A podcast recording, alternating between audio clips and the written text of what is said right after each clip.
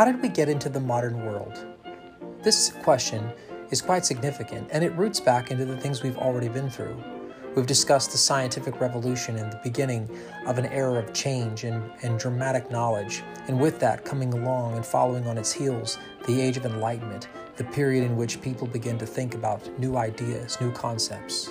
From those, springboard a whole new set of unique concepts concepts of freedom and liberty and equality that are reframed in new and exciting ways, which brings a challenge to the status quo, to the monarchies of Europe. England has already experienced a transformation. Now, the new nation of America is born out of these very ideas and this very need for revolution. And we saw in France a nation struggle to rise with mixed results. Now we're entering into a period where things are going to change quite drastically. Revolutions are going to happen. In some ways, they're going to pick up speed. And yet, something else is going on an age of technological advancement, an era uh, in which the whole entire surface of society is going to be refaced with new ideas, new philosophies, new ways of thinking, new science. And some of these changes, while welcome, will also be quite frightening. Welcome to the period of isms. Buckle up and get ready. I'm taking you from the steam engine all the way to the fields of World War One.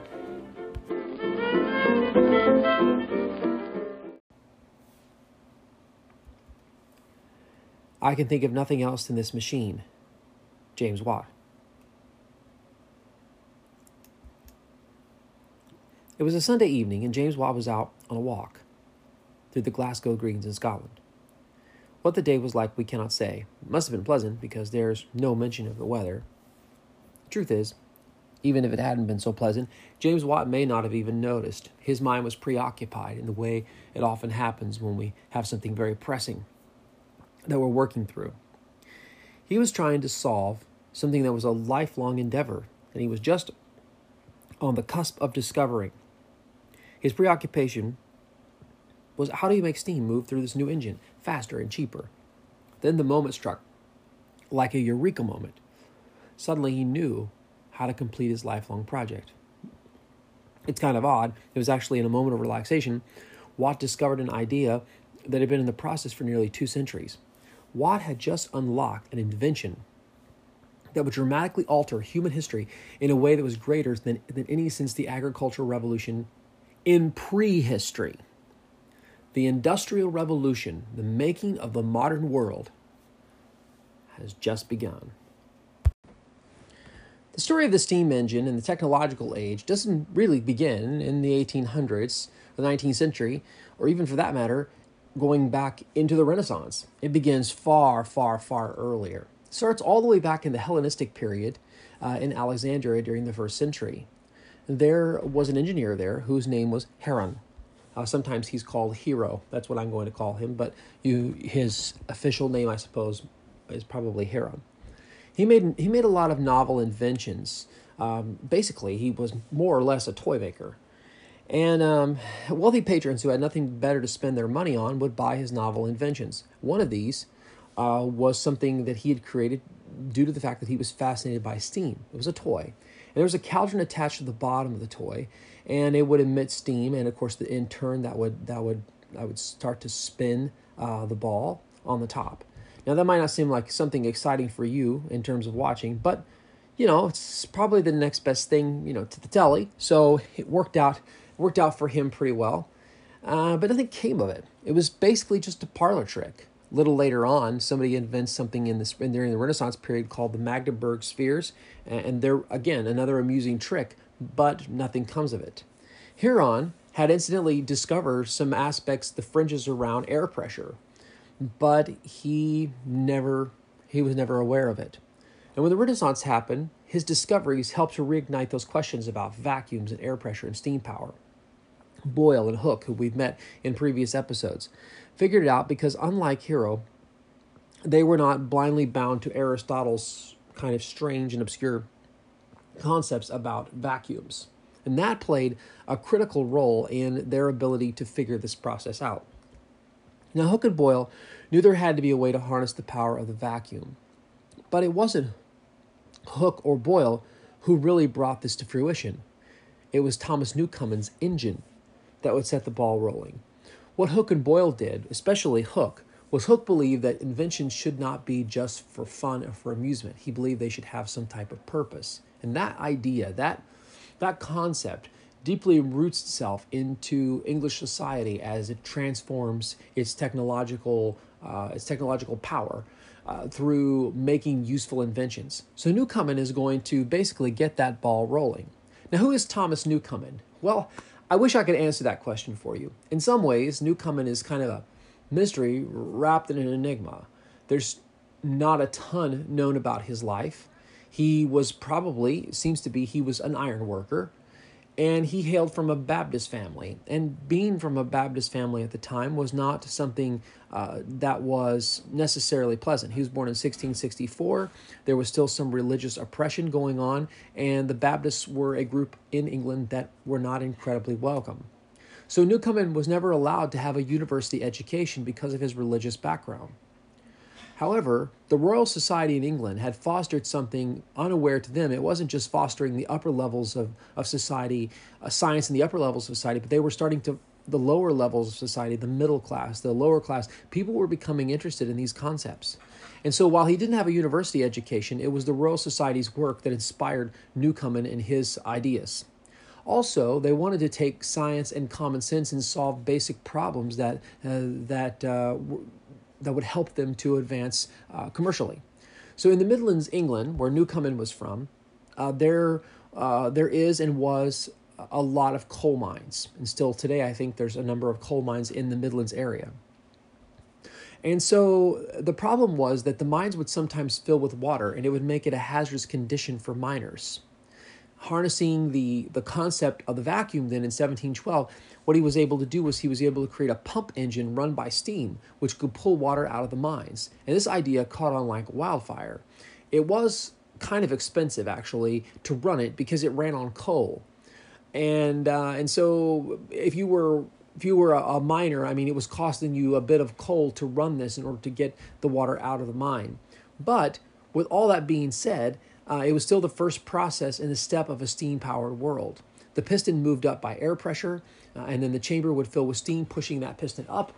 And then, of course, uh, then it would it would spray in cold water, and the air pressure would drop, and the piston would fall.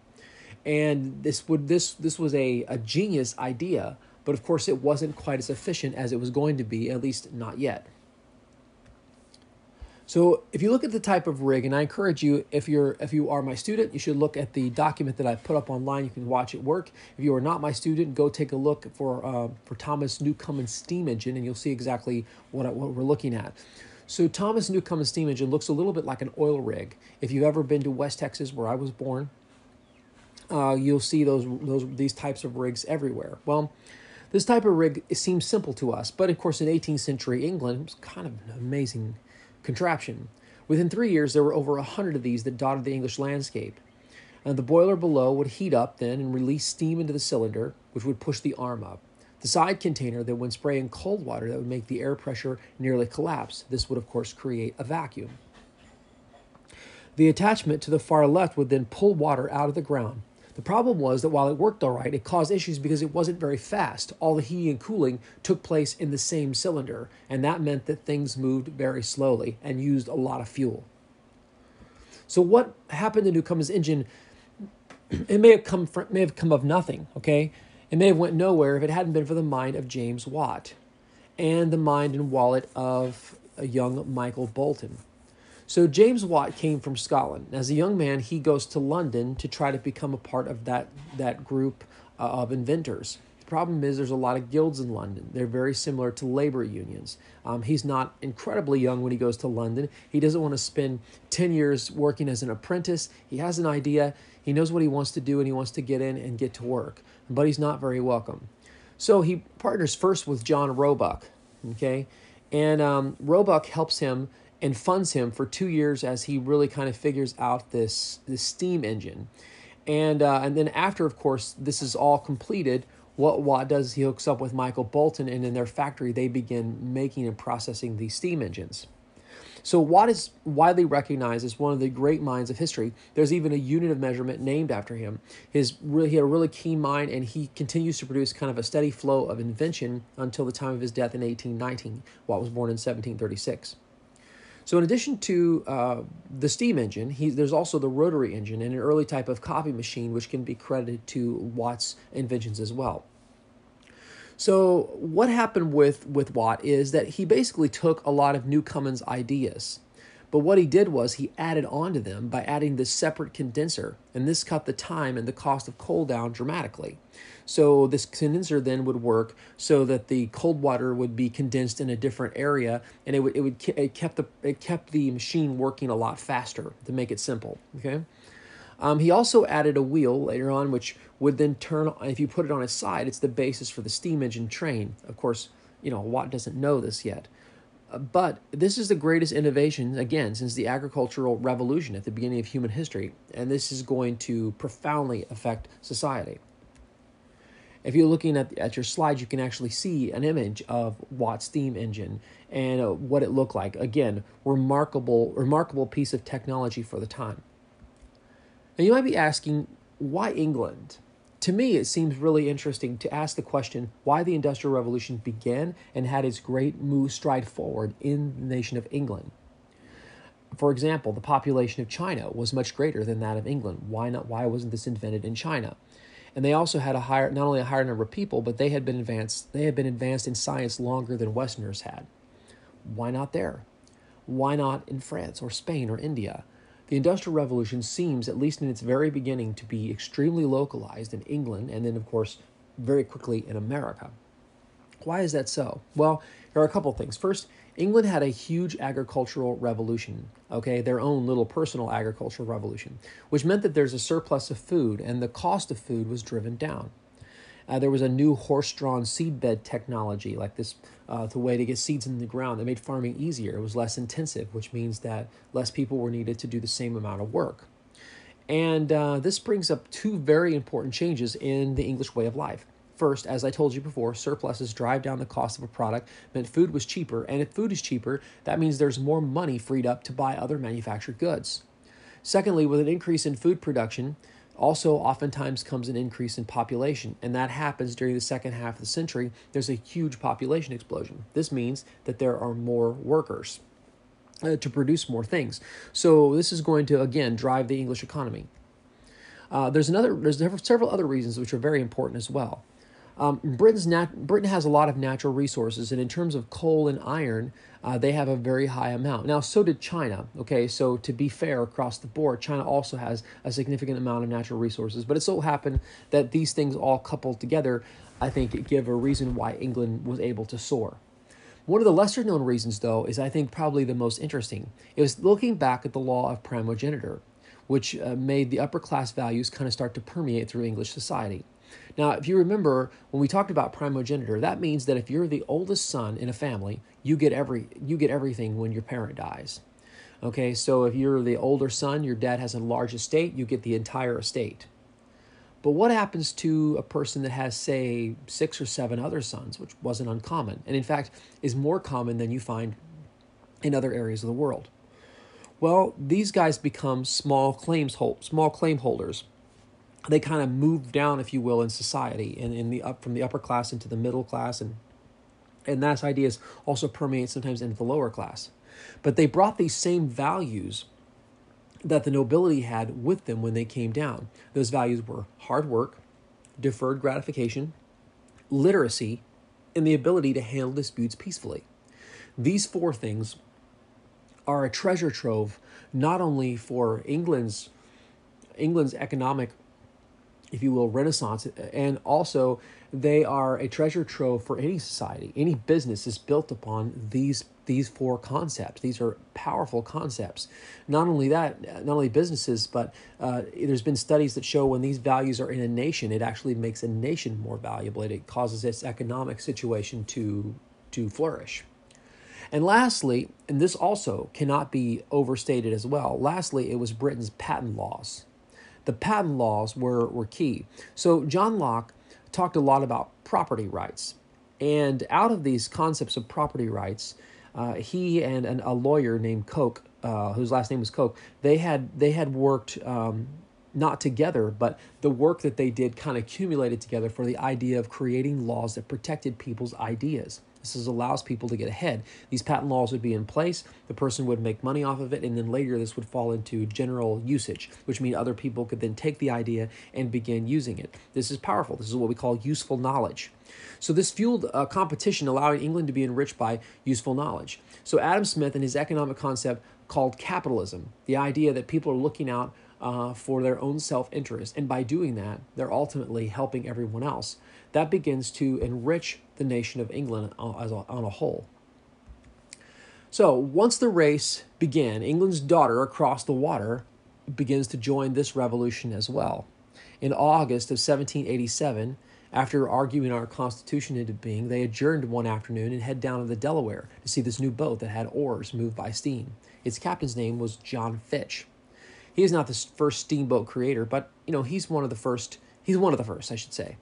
He's among this very beginning. So the delegates decided it was relevant that they create this strong patent system like England because they wanted to encourage knowledge and discovery.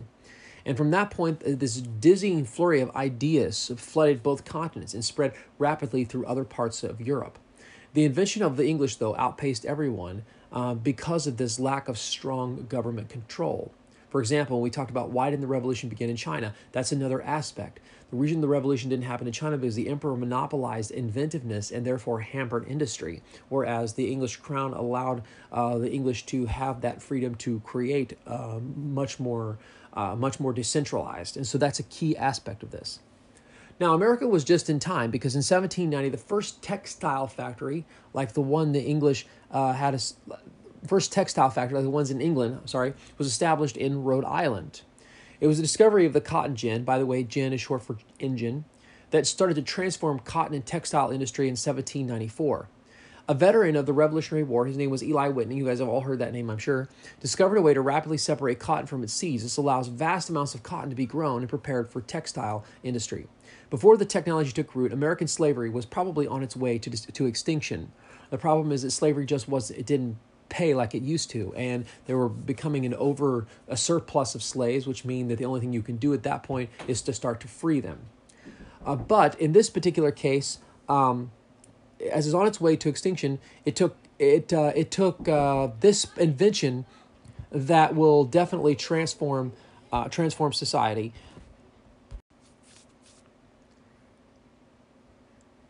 It took 10 hours of crippling, backbreaking labor to produce a unit of cotton. Whitney's new machine was able to accomplish this in the space of an hour. It was the invention of the cotton gin that really made slavery pay, and unfortunately will continue this until it's until the war that takes place 70 years later. Whitney, of course, went on to become a consummate fundraiser for the government, advancing the manufacturing base of the country and becoming one of the fathers of mass production in the United States. Now, Whitney's Whitney's cotton gin was a welcome addition to the world of textile. About 30 years before its invention, the clothing industry of England grew rapidly due to the spinning jenny, jenny also short for engine. This allowed workers to spin eight threads at one time for a unit of cotton. These early machines, invented by um, James Hargreaves, were were run by human hand. Okay, so you had to spin this particular spinning jenny, but um, later on, they start to be run by water power. They get a little bigger. They're called the spinning mule, and they could crank out a lot of clothing. The machines were initially run out of people's homes. They had little cottage industries, but as, of course, demand increased, the size and complexities of the machines did, it became best to start housing these in factories. And these factories are a lot like Michael Boulton's, who run a big factory in Soho.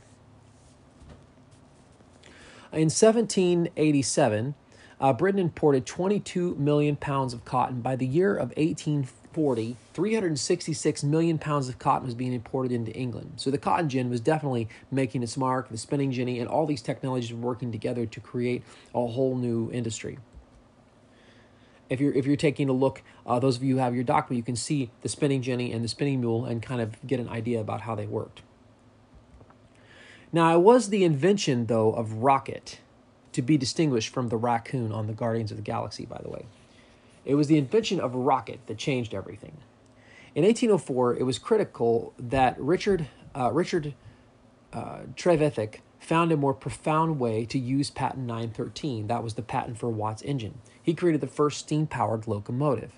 The problem was the railways that were set up were weak and they couldn't withstand the kind of weight. And so there was all types of problems. Little little ways that were set up. These early type of railroads were not built for that type of thing. They were just little cars, more or less, that were moving on these roads before, pulled by horses. So um, it's appropriate that the rails had to be put in motion. Now the first locomotive was was actually pretty slow too. It only went about five miles per hour, which mean that you know we could have probably raced it and beat it. Okay, um, but it was the invention of rocket by George Stephenson and the creation of the new railways that changed the steam locomotive. It's an interesting story because the Liverpool Mercury was a paper that ran a was a paper at the time. It ran a contest of who could bring the best steam engine, and it paid what would be equivalent to five hundred thousand dollars today. So it's a pretty good sum of money. When the smoke had cleared, it brought out all the crazies, by the way, you can imagine that.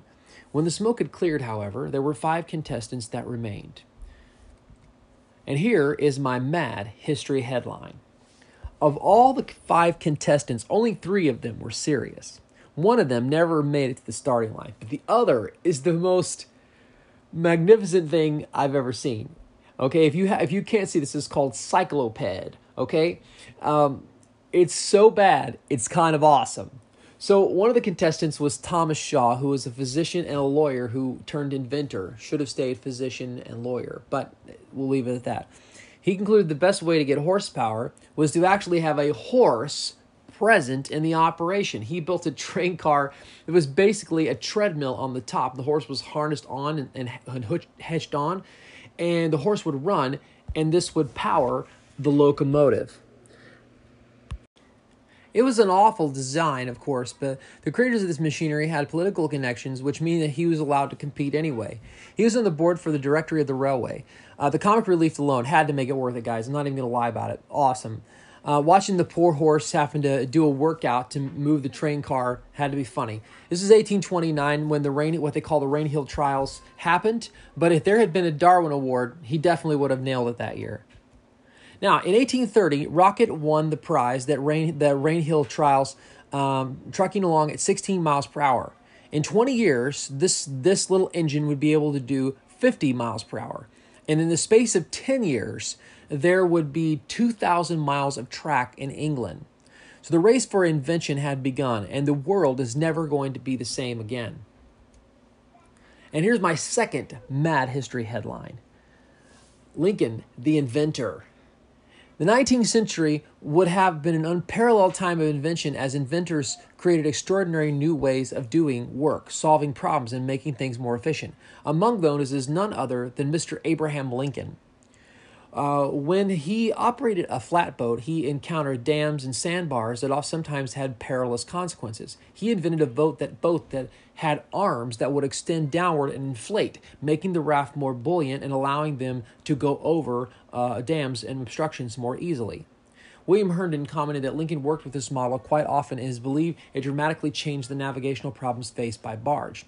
In 1849, Lincoln obtained a patent for his invention after running tests with a local engineer. He is the only president to have ever have received a patent for an invention. He once said the patent system added the fuel of interest to the fire of genius. This spirit, of course, drives progress and innovation not only in America but across the water in Europe. So while invention was moving at breakneck speed, new problems were percolating underneath the surface. But are the long lasting uh, consequences still being felt today as, as we now today continue to have these large discussions about climate change? All right, so that is all I have for this particular episode. Uh, those of you who are my students have the document. Go ahead and make sure you do your homework today, and we will talk. To, we will talk again about Darwin and Mendel and the coming of new science. Have a good one.